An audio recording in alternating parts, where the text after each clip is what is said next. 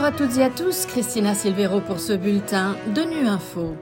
Au menu de l'actualité, l'ONU et la Croix-Rouge appellent les dirigeants à établir d'urgence des règles contraignantes sur l'usage des systèmes d'armes autonomes.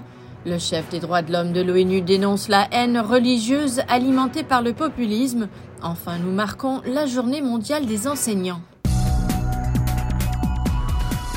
Dans un appel conjoint lancé ce jeudi, le secrétaire général des Nations Unies, Antonio Guterres, et la présidente du Comité international de la Croix-Rouge, Miliana Spoljaric, ont appelé les dirigeants à établir d'urgence de nouvelles règles internationales claires sur l'usage des systèmes d'armes autonomes afin de protéger l'humanité contre des machines qui ont le pouvoir et la discrétion de prendre des vies sans intervention humaine. Les précisions de Philippe Coste. Les chefs de l'ONU et de la Croix-Rouge internationale appellent tous deux les États à établir des interdictions et des restrictions spécifiques pour ces systèmes d'armes, aujourd'hui capables de sélectionner leurs cibles et d'employer la force sans intervention humaine, au prix de graves problèmes humanitaires, juridiques, éthiques et de société. Le développement et la prolifération de ces armes pourraient, selon eux, contribuer à exacerber l'instabilité mondiale, car elles réduisent la perception du risque pour les forces militaires et peuvent ainsi abaisser le seuil de déclenchement d'un conflit. Ensuite, le ciblage des humains par les machines autonomes est une ligne morale que nous ne pouvons pas franchir, ont-ils rappelé. Ils demandent spécifiquement l'interdiction par le droit international d'armes dont les effets sont imprévisibles, car déterminés par des algorithmes d'apprentissage automatique qui s'écrivent eux-mêmes sans contrôle humain. Malgré l'existence d'une convention sur certaines armes classiques, l'ONU et la Croix-Rouge demandent aux dirigeants mondiaux de lancer des négociations sur un nouvel accord international contraignant sur ces systèmes, afin d'éviter des conséquences terribles pour l'humanité.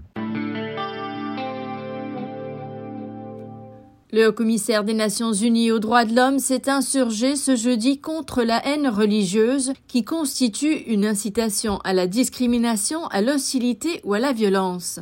Lors d'un débat au Conseil des droits de l'homme à Genève sur la question, Volker Turk a affirmé que cette haine a un impact profondément personnel sur des millions d'individus, touchant au cœur de leur identité et de leurs valeurs. Le chef des droits de l'homme a dénoncé les discours et les actions qui cherchent à diviser à enflammer et à répandre la haine. On l'écoute. La haine religieuse est liée à plusieurs facteurs aujourd'hui. Les dirigeants politiques promeuvent des politiques qui répriment les voix des dissidents.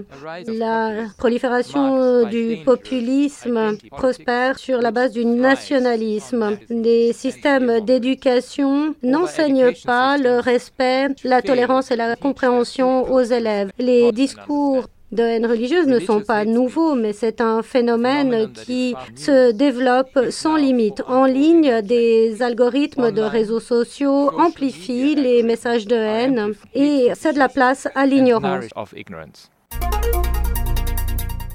La Journée mondiale des enseignants attire cette année l'attention sur la pénurie d'enseignants. Selon l'UNESCO, le monde a besoin de 44 millions d'enseignants pour atteindre un enseignement primaire et secondaire pour tous d'ici 2030. Il ne s'agit pas que d'un problème de financement, mais aussi de l'attractivité de la profession, une réalité qui frappe de plein fouet la République centrafricaine. Reportage de Bernard Guilloua de Guira FM. Le métier d'enseignant est un métier noble car c'est celui d'un transmetteur de savoir, un façonneur de connaissances et un modéliste de caractère. Sa place est essentielle dans la société comme le mentionne professeur Josué Ndolumbaye, sociologue enseignant à l'université de Bangui. Il appartient à l'enseignant de commencer à lui transmettre les connaissances à travers une langue qui n'est pas sa langue maternelle. Il faut lui apprendre à lire, il faut lui apprendre à écrire, il faut lui apprendre à calculer, il faut lui apprendre à réfléchir. C'est le rôle de l'enseignant. Madame Daniela Malanga, directrice de l'école Lakwanga, garçon, se dit fière d'être enseignante, mais elle demande aux autorités du pays d'améliorer les conditions de vie et de travail des enseignants en revalorisant leur salaire. Je suis fière de ce métier parce que c'est un métier qui est noble, malgré qu'il est ingrat. C'est nous qui formons les cadres de ce pays. Donc il faut que le gouvernement pense à nous les enseignants. D'autant que cette année, le thème retenu pour la célébration de cette journée est les enseignants dont nous avons besoin pour l'éducation que nous voulons. L'impératif mondial pour remédier à la pénurie d'enseignants. Un thème qui interpelle la RCA confrontée depuis plusieurs années au manque d'enseignants dans les régions. Voilà, fin de ce bulletin de Nu Info. Merci de votre fidélité. À bientôt.